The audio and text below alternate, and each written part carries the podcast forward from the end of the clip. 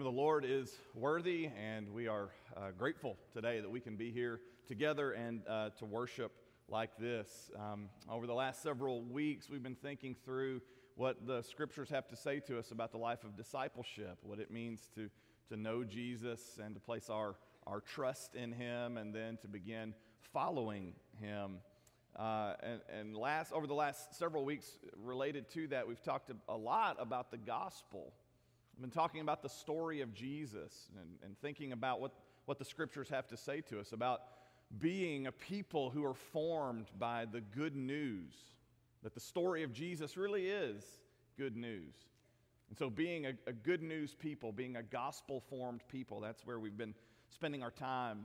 And, uh, and last week we looked at the scriptures and we looked at, in particular, uh, a, a place or two in the book of Acts where it talks about the Apostle Paul and how he makes the gospel a verb. And that's really interesting because you can read through in Acts and you can read and, and, and find these places where Paul or, or Paul and Barnabas or his companions, they're talking about the gospel. They're sharing the gospel. And so the gospel is used quite often as, as a noun, just as kind of a, a summary, again, of this, this good news message that we find in the pages of the scriptures. But but there are certain places where the term gospel is actually used not only as a noun, but it's used as a verb, and that just really fascinates me. One of those places that we talked about is this passage from Acts chapter 14, where it says that Paul and Barnabas, they literally, they gospeled. they not only shared the good news, but there was this, this embodiment of good news. They gospeled as they shared that message with other people. Now, Paul understands, probably better than most, some of the nuances of the gospel. He understands how all of those scriptures, all of those passages that are in the Old Testament, how they find their way, they find fulfillment in the person and ministry of Jesus. So, Paul he, he understands that, but Paul also does something that I find really fascinating. He doesn't just share the story about Jesus when he gospels, he doesn't just go through all the facts of the story. No, what you find Paul doing is repeatedly, as he shares the good news message of Jesus, he shares his own story as well. So if you read through Acts, which is just Luke's follow up to his gospel, you find Luke recording the, the conversion of Saul, the moment where he sees Jesus and he realizes that he's wrong. He's been persecuting Christians, dragging them out of their homes, taking their lives. And this encounter with Jesus changes and, and, transforms Saul. You know, he literally, his name changes. He, he drops Saul and becomes instead Paul, but his mission changes, his entire worldview changes. Because, again, as we've been saying for weeks, when it comes to the gospel, it is about being changed, being transformed by our proximity to Jesus. So you read that story in Acts chapter 9, it is, it is held up by Luke as kind of the, the ultimate example of discipleship. Here's what happens when Jesus gets a hold of you, we might say. Here, here, here's what happens when we see Jesus for who he really is. But then in that same record, in the book of Acts, not only is that story told in Acts chapter 9, but you find Paul himself in his preaching and in his teaching. He keeps coming back and telling that same story again. He does it in Acts chapter 22 and he does it in Acts chapter 26. So, three times. If we were just to pick up the book of Acts and read it from cover to cover, you'd walk away thinking, wow, that, that story is really important. And, and it is, but, but it's important because it's our story because it is an expression of, of, of, good news. That Paul was, was out here living a life that was just diametrically opposed to the will of God. And yet, by the graciousness of Jesus, his life is altered and transformed, so much so that he becomes one of the great emissaries for the name of Jesus. His life is transformed and changed. So when Paul gospels people, it's no surprise that we see him weaving all those nuances, all those scriptures, all of that history of Israel into his own personal story. Not just Paul, Simon Peter, we looked at a few examples last week. But that's, that's interesting because the gospel isn't simply history, it's not simply theology. The gospel is deeply personal. And so we see on the pages of Scripture gospel becoming autobiography in the life of the Apostle Paul. in the life of Simon Peter. And I believe in the lives of believers even to this very day. So, to gospel is to share the story of Jesus, we would say, in all of its fullness, but to do so by also telling your personal story as well. And that's a really important point, I think, for us as we think about what it means to be disciples today, as we think about what it means for us to share the good news with a, a culture that, that I believe is really hungry for some good news. So it means being conversant about the story of Jesus, but it also means sharing how that story has impacted my life and your life. That is one of the greatest tools for sharing the gospel that we have. Just the power of our own stories. Now, I'll grant you, Paul's story is pretty dramatic, you know. He, he's out here living one way and then the, has this blinding light experience of Jesus on the road to Damascus, and he shifts and, and kind of becomes, again, an, an apostle, an evangelist. And you may think, well, man, my, my story doesn't really compare to Paul's. How could my story be a gospel story? But here's the thing if your story is a Jesus story, if you're a Christian, if you're following Christ, then I believe your message, your story is a gospel story. Your story is a good news story. Because it doesn't matter if we're out here killing Christians or committing some other sin. According to the scriptures, we were all dead in our sins and our transgressions before we came to know Jesus Christ. But hallelujah. Praise God, through Christ, we have now found life and liberty and love and the fruit of the Spirit and all of these things we've been talking about here for so long. It's a powerful, powerful message when we go out into our community and gospel in the name of Jesus Christ. Paul says something kind of similar over in uh, 1 Thessalonians chapter 2. He says this to those believers. He says, He's affectionately desirous of you, so much so that we were ready not only just to share the gospel of God with you, but, but this part too, but also our own selves, because you had become so very dear to us. And earlier in the same letter that you see in 1 uh, Thessalonians chapter 1, he says this that the gospel came to these believers not only in word, so we didn't just come and like share the, the facts of the story with you. The gospel didn't come only in word, but he says this it came also in power and in the Holy Spirit and with full conviction. Paul says that the gospel is not just some abstraction. You know, it's not just some old story that's detached from the reality of our lives. No, he says that that story came alive in his interactions with the Thessalonians. As he gospels them, that gospel message comes alive. It comes alive with power and with the Holy Spirit and with conviction. Because Paul and his companions didn't simply just share the story of Jesus with them, they shared their very lives as well. So, as we think about sharing the gospel, as we think about being disciples, being formed by the gospel, and then sharing the gospel, we think about being disciples who are then making disciples, all this comes into play. This message, this, this good news story of Jesus, and how it has impacted our own lives. You see that right there on the pages of the scriptures. So, my question for you after we kind of worked through some of that, and some of that's a little bit of a review from where we were, but, but also expanding on that with those other scriptures, the question I would want you to think about is who has gospeled you? In your life, could you point to people, again, who've, who've made the gospel more than just a story? They've made the gospel a verb in your life. Who has gospeled you? Who has shown you what a life of discipleship really looks like? Who is the, the, the person who has been the most spiritually formative in a, in a positive way in your life, could you identify someone or, or a certain group of people? For me, I don't have to look very far when I go back in my story. I think about my parents, just faithful believers, faithful followers of Christ. You know, some of my earliest memories growing up, they, would, would be at nighttime before bed, and they're reading to me stories from from this little children's picture Bible. I still have a copy of it. It's fallen apart and you know you can hardly touch it without pages falling out, but it is like one of the most precious things that I have because it brings back all those memories of my parents sharing the story of Jesus with me. But but more than that, I think to a, few key moments. I think about a time when for my mother she showed me the gospel came alive for me. She gospeled me. My mother was a, a public school educator for her entire career.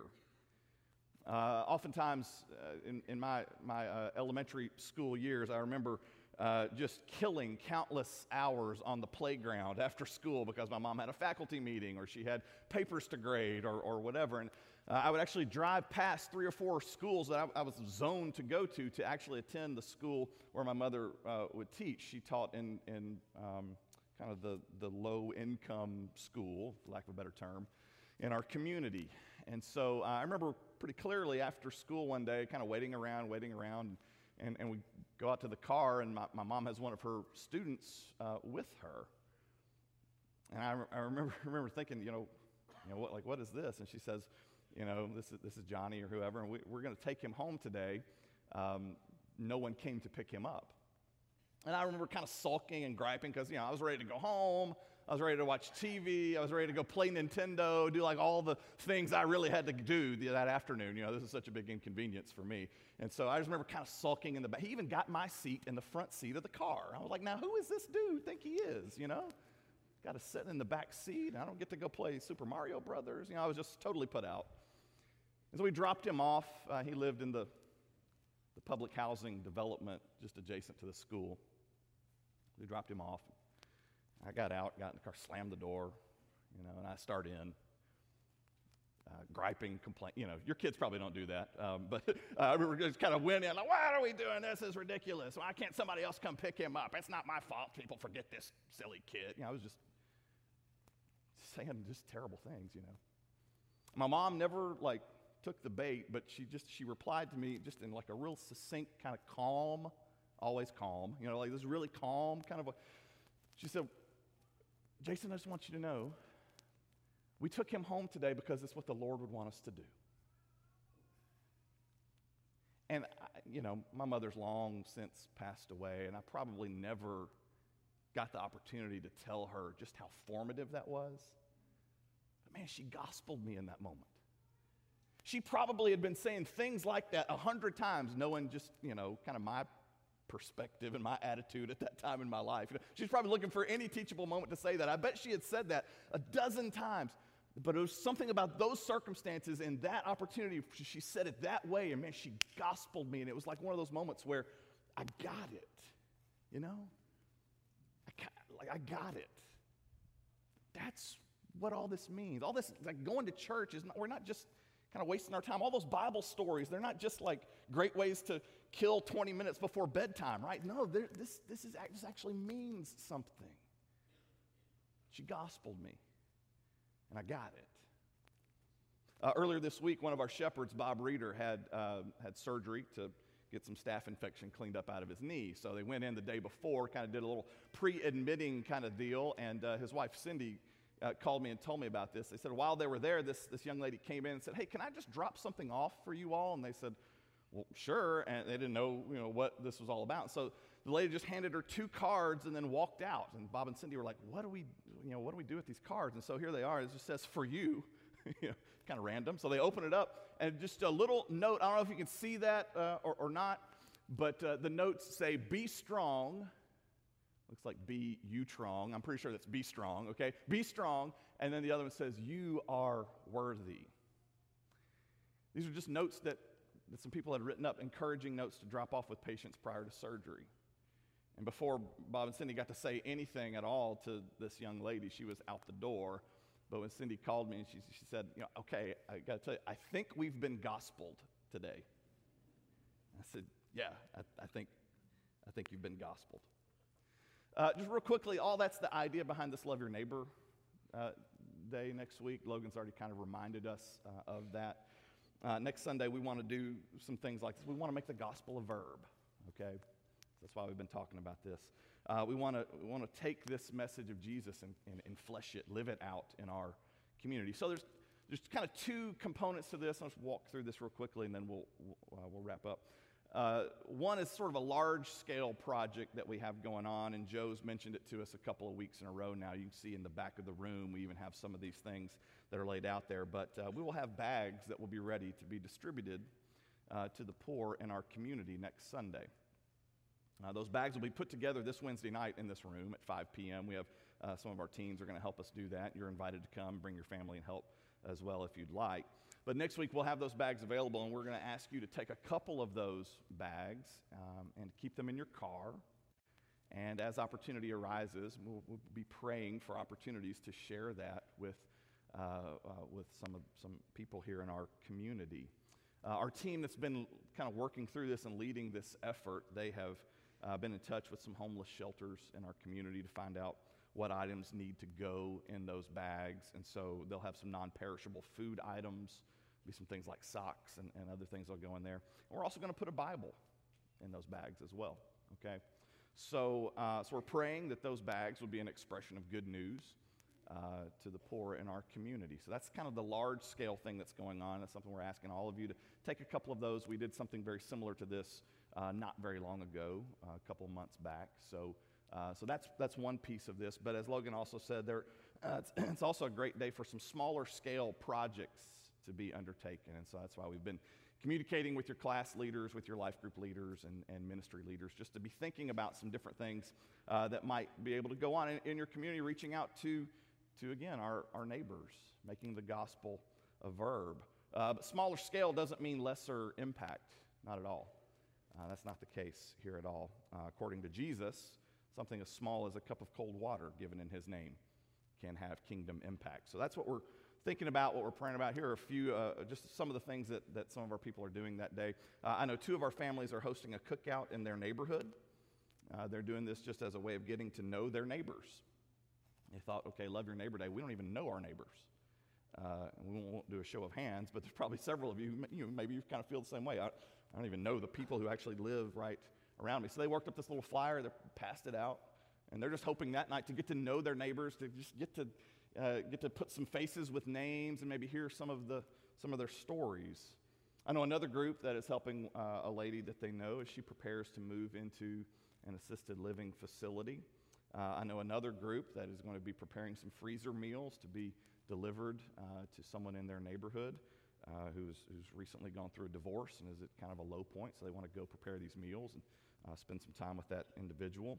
Um, these projects don't have to be necessarily carried out on that day. I know our teens are doing something that later on that week. They're going to be going down to uh, one of the elementary schools here, uh, Ridgecrest Elementary School, and, and working there as well. One of my friends did this in their church, and uh, he said, you know, the only thing we could think of um, with our kids, they have very, very young children. They said, we just thought we'd do, um, you know, we talked to our kids about it, and they wanted to set up a lemonade stand in their neighborhood and give out free lemonade. And so he was like, I, I, mean, I guess that applies, right? I mean, let's love your neighbor. So he took the kids out there, put the you know little table up, had the free lemonade, and he said it was crazy the people who would stop and talk just because they had cute kids out there with lemonade, you know. It's like Norman Rockwell or something, you know. It's just like Americana. So people would stop and talk, and and uh, he said everybody, people that normally like wouldn't even look at us as they're driving by, you know, 90 miles an hour through the neighborhood, they would stop and actually, oh, you've got cute kids, you know. You're the grumpy old guy down the street who doesn't like anybody. He actually came out and spent some time with them. He said it was fantastic, and there were people who came by and they wanted to, they, they insisted on paying for the lemonade, and my friend was like, "Are you, seriously, this costs nothing, you know, but they're like, you know, here's, here's a $20 bill, son, you know, keep it up. Just in, encouraging some capitalism, I guess. And so they wanted to like pay and give the kids some money and little entrepreneur. And so, uh, which is, which is fantastic, but they decided, okay, now we've got, we've got a couple hundred bucks. What do we do? So they took that with the kids, took it to church and donated it to their church's mission program. It's just like a simple little thing. And you see what God, what God did with that. I hope you'll be thinking of some, some things that you and your family, you and your groups, whatever groups you're a part of around here, some things you can do next week to help make uh, the gospel a verb. Jesus says if we're going to make the gospel a verb, we have to do this. We have to take up our cross and we have to follow him. He says this in Luke chapter 9. If anyone would come after me, let him deny himself, take up his cross daily, keyword, and follow me.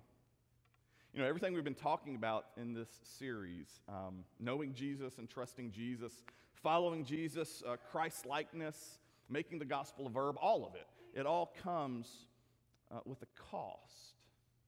According to, uh, to, to what Jesus says here, there's this cost associated with discipleship. And from this point on in Luke's gospel, Jesus really ratchets up the intensity of the discipleship language. He begins in Luke chapter 9, and then as he makes his way to Jerusalem, and that culminates in Luke chapter 19, we have all, all of these chapters where Jesus just preaches and teaches on discipleship more so than any other section uh, in Luke's gospel. And according to Jesus, he says that discipleship is a life of death. Think about it discipleship is a life of death. If anyone would come after me, he needs to deny himself and take up his cross and follow me. There's this dying to self that is associated with following Jesus. As we've been saying about, you know, for, for weeks now, discipleship is a life centered on the lordship of Jesus. That means he won't let us live any old way that we want to, right?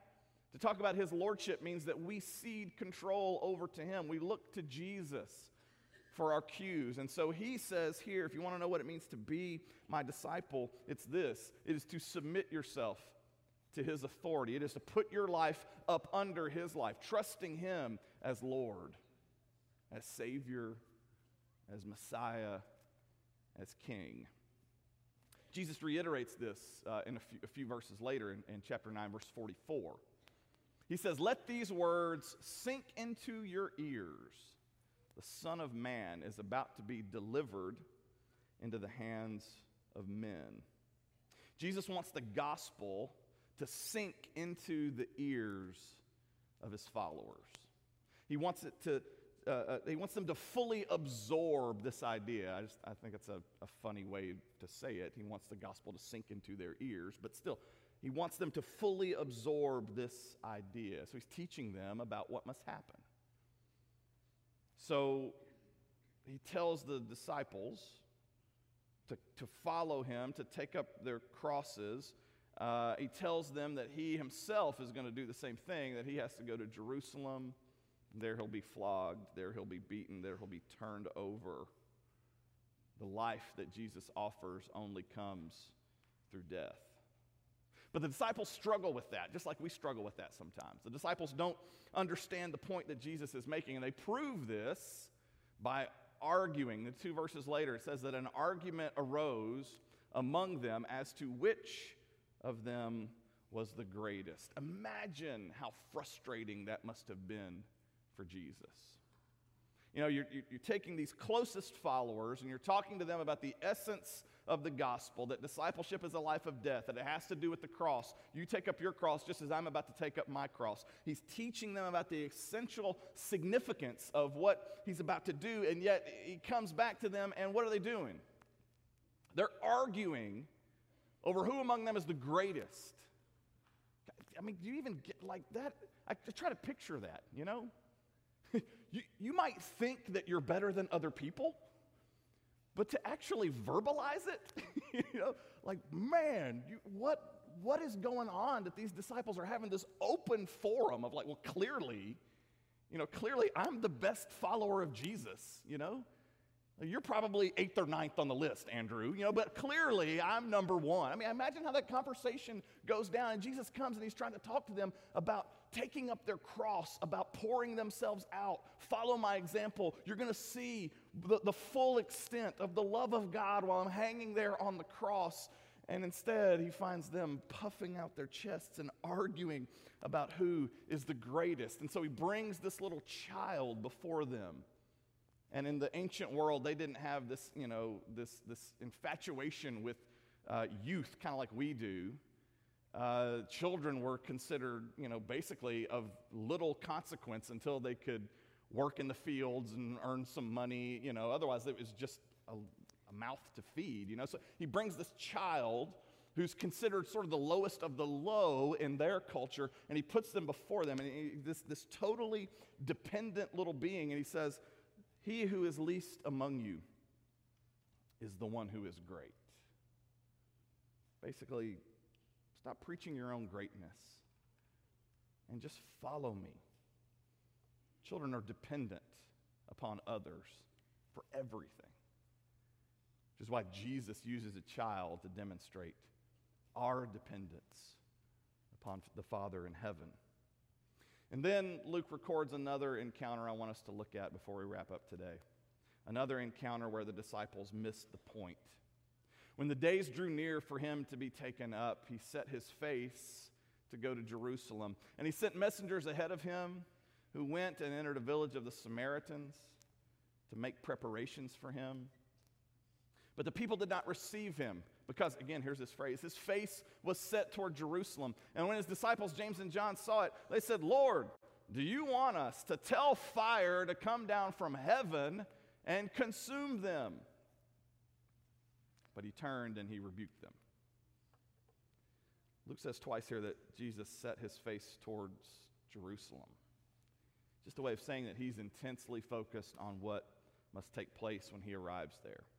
He knows that he will be turned over to the Sanhedrin. Again, he knows he will be flogged, that he will be beaten, that he will die upon the cross. But he sets his face toward Jerusalem nonetheless. We can think of this journey to Jerusalem as a death march because Jesus is going to demonstrate and prove over and over again that discipleship is a life of death. And so, as he makes this journey toward Jerusalem, he's going to teach more and more about discipleship because the disciples just don't get it. And Luke proves this with this little episode where they enter a Samaritan village. And Jesus is rejected, and James and John are like, Jesus, you want me to call down fire? Like, we will totally nuke these dudes if you want us to, you know? Like, where's the red button? I'm ready to push it, you know? And Jesus looks at them and he re- it says that he rebukes them. And I don't know what that rebuke consisted of, but can you imagine? He's thinking, the message is going to be entrusted to you pretty soon, you know? That's why he teaches so much about discipleship. Luke 9 is a key passage on discipleship, and as we, as we wind down today, I just want to point out this. There, there are, are three different ways, I think, we see discipleship as a life of death in Luke chapter 9. I want you to think about this as we close. Maybe one of these will be, um, will be something that will speak to you. The first is this discipleship is a death to self indulgence. Because again, Jesus says, deny yourself, take up your cross, and follow me. You can't take up your cross when your hands are filled with your own indulgences, right? I mean, we can't take up our crosses when our hands are so filled with that, that gratification that we reach for so often. I mean, that's a story as old as time. I mean, is, not that the story of the garden? Where there's this, this, this one thing that Adam and Eve feel like, man, if we just had that, if I could just reach for that forbidden fruit, if I could fill my hands with that and eat that fruit, man, that would be real life. That would be so ultimate. That's, that's the one thing that our lives are missing, and Satan is just whispering that in their ear. But when Jesus comes along, he says that the key to life is not through self indulgence, but it's found in laying down those impulses, dying to those. It says in Philippians chapter 2 that even though he was in very essence God, he did not consider equality with God something to be, do you remember this part? Something to be grasped. It's almost like Paul is taking us all the way back to the garden. He's saying, Remember when Adam and Eve reached for the fruit, just like you and I always reach for the fruit? He says, Well, in Jesus, there's an unreaching. He undoes all of that because he won't grasp for the thing that he is by divine right entitled to. So that makes him the expert when he comes along then and says, Okay, you want to know real life? Here it is. Deny yourself empty whatever it is. Lay down, let go of whatever it is that you want to cling to. You want to white knuckle that indulgent piece that you want to hold on to so dearly. Jesus says, let it go because it's killing you, because it's not real life. And instead, once your hands are emptied of that, then take up your cross daily, he says, and follow me. So, discipleship is a life of death, and it begins here a death to self indulgence. We no longer have to grasp for those things when we've centered our lives on Jesus. So, today I would ask do you need to die to self indulgence, perhaps? Number two, discipleship is a death to self importance. As the disciples are, are over here arguing about their greatness, Jesus again takes that small child, the most humble of beings, and he says, If you want to be great, be like this child. Understand that you live in full dependence upon God. How much does pride play a part in your story? Is self-importance, maybe, you know, maybe self-indulgence is not really, you know, maybe it's not the great challenge for you right now. But maybe a faulty view of yourself and where you slot in. You know, self-importance. If, if it can happen to James and John and Simon Peter, who are in proximity to Jesus on a daily basis, how much more so should we be on guard to the dangers of self importance and forgetting our place? You know, it is so easy in a culture like ours where everything is, is, is kind of predicated on and, and, and programmed around your preferences and what you want and how to, how to make you know you the centerpiece of all things. And yet, we're going to listen to Jesus. We're going to have to die to that sense of self importance because he holds up a fully dependent child who doesn't think that she's all that important, probably. He says, The greatest among you is like, is like this living in full dependence upon God. Do you need to die to self importance today? And the last one is the trickiest one of all. Because death to self indulgence and even death to self importance, that's kind of low hanging fruit. You know? We've probably heard enough sermons, many of us, about the danger of sin that we know we got to lay down some of that stuff. We, we know that we're not the center of all things, that's God. And so once we master all of that, here's the greatest threat of all sometimes it's this it's dying to the self righteousness of knowing that we got it right that we figured it out, that we've studied and shown ourselves approved. That's biblical and that's good, but man, that can lead to and foster some self righteousness if we're not careful. James and John, they see, they see people that they consider to be unrighteous, and because they don't accept Jesus, they're ready to say, Hey, Lord, we're with you. We're, again, you ready to nuke them? Because that's all you got to say. If Jesus doesn't correct them, they believe that because of their proximity to Jesus, they can actually do this. That they actually have the power to call down fire from heaven. Like they actually believe that in their little tiny brains. They believe they've got that power. it's so easy to look at that and say, man, they missed the point until I realize all the ways that I'm willing to judge somebody who doesn't see things the way I see it because of my own self righteousness. Because they're not as close to Jesus as I am in my mind. Do you need to die today to self righteousness? I bet there's one of those three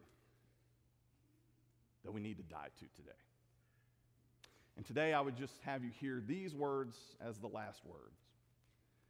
Jesus says, If anyone would come after me, let him deny himself and take up his cross daily and follow me. To what do you need to die to today? This word is given in the name and the power of Jesus Christ, the sovereign Lord who makes all things new. He who has, he, he who has ears, let him hear. Let's stand together now.